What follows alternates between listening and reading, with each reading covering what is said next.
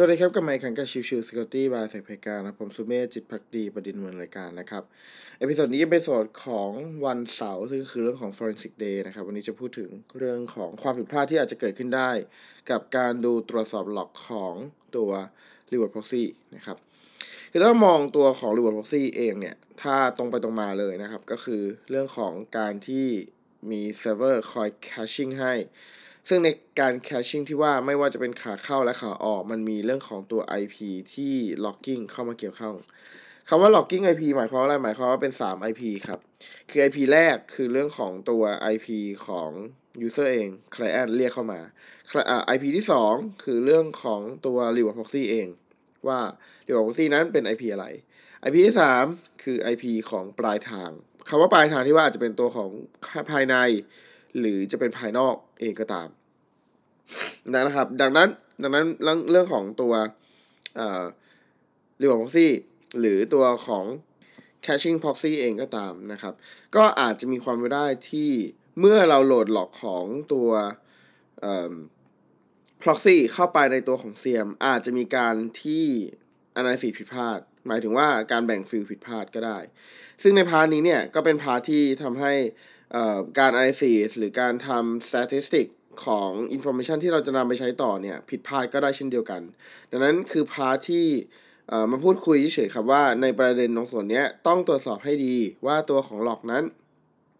ได้ทำการตรวจสอบอย่างเหมาะสมแล้วหรือไม่ โดยดู pattern ของ logของแต่ละอันก็มีความแตกต่างกันออกไปนะครับ คือแต่ละ proxy อาจจะมีหรือไม่มีในการเก็บหลอกได้เหมือนกัน คือถ้าตัวของ reward proxy เองเนี่ย ถ้าโดย default เองเนี่ย เขาจะมีเก็บหลอก แบ่งเป็น 3 ช่วงอย่างที่แจ้งครับ ก็คือตัวของ client P ตัวของ server IP แล้วก็ตัวของ remote IP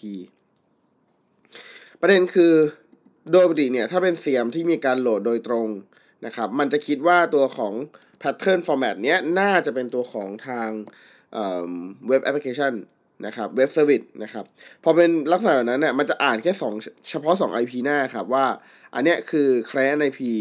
และ IP ถัดมาคือตัวของ reverse อ่าขออภัย server IP ซึ่งถ้าเรามองเป็นแบบนั้นแล้วเนี่ยครับ มันก็จะมองว่าตัวของ server IP นั้นเป็นส่วนของตัวฝั่งของ proxy server นะครับ หรือถ้าในบางครั้งอีกอีกครั้งหนึ่งอาจจะมี pattern ที่ matching ขึ้นมาก็คือตัวของ proxy server เป็น requester ซะเอง แล้วก็ตัวของ destination เป็นตัวของ เอ่อ server IP นะครับ ก็ก็คือเอ่อตัวของ destination เป็น IP เอ่อ server IP อะไรเงี้ยดังนั้นใน part เนี้ยครับ เรื่องของการตรวจสอบในพาร์ทนี้ขึ้นอยู่กับตัวของ CM เลย แต่ละ CM อาจจะมีการ configuration ที่ไม่เหมือนกันนะครับ ดังนั้นใน part นี้ก็อาจจะต้องเน้นย้ำว่าเวลาที่จะตรวจสอบตัวของ log ที่เป็นตัวของ proxy นะครับ ควรจะตรวจสอบให้ดีว่ามัน ถูกต้องไหมและเราเองก็ต้องเข้าใจในเรื่องของตัว format ของ log ด้วยนะครับ เพราะว่าในบางครั้งนอกเหนือจากตัวของ IP แบบนี้อาจจะมี IP เพิ่มเติมเข้ามา เช่นตัวของ x real IP หรืออะไรก็แล้วแต่เพิ่มขึ้นมาด้วยเหมือนกัน ดังนั้นในพาร์ทนี้ต้องคุยให้ดีกับตัวของทางฝั่งของแอดมินของตัว proxy นะครับว่าเขาเซตล็อก format เป็นแบบไหน เพื่อจะได้เอาตัวของ pattern นั้น format นั้น ไป configuration ในตัวของเสียมเพื่อให้มัน matching เพื่อให้มันข้อมูลมันถูกต้องตรงๆกันอีกทีหนึ่งนั่นเองนะครับ โอเคก็ประมาณนี้ครับสำหรับ episode นี้ไม่ได้มีอะไรมากครับ เป็นแค่การตั้งข้อสังเกต แล้วก็อยากจะให้ลองไปตรวจสอบดูเฉยๆว่าในองค์กรของท่านแต่ละท่านเนี่ยมีการเก็บ log ที่เหมาะสมไหมตัว SIEM ทำงานถูกต้องอย่างที่ควรจะเป็นหรือไม่แค่นั้นเองนะครับ ขอบคุณทุกๆท่านที่เข้ามาติดตามแล้วพบกันใหม่สำหรับวันนี้ลากันไปก่อน สวัสดีครับ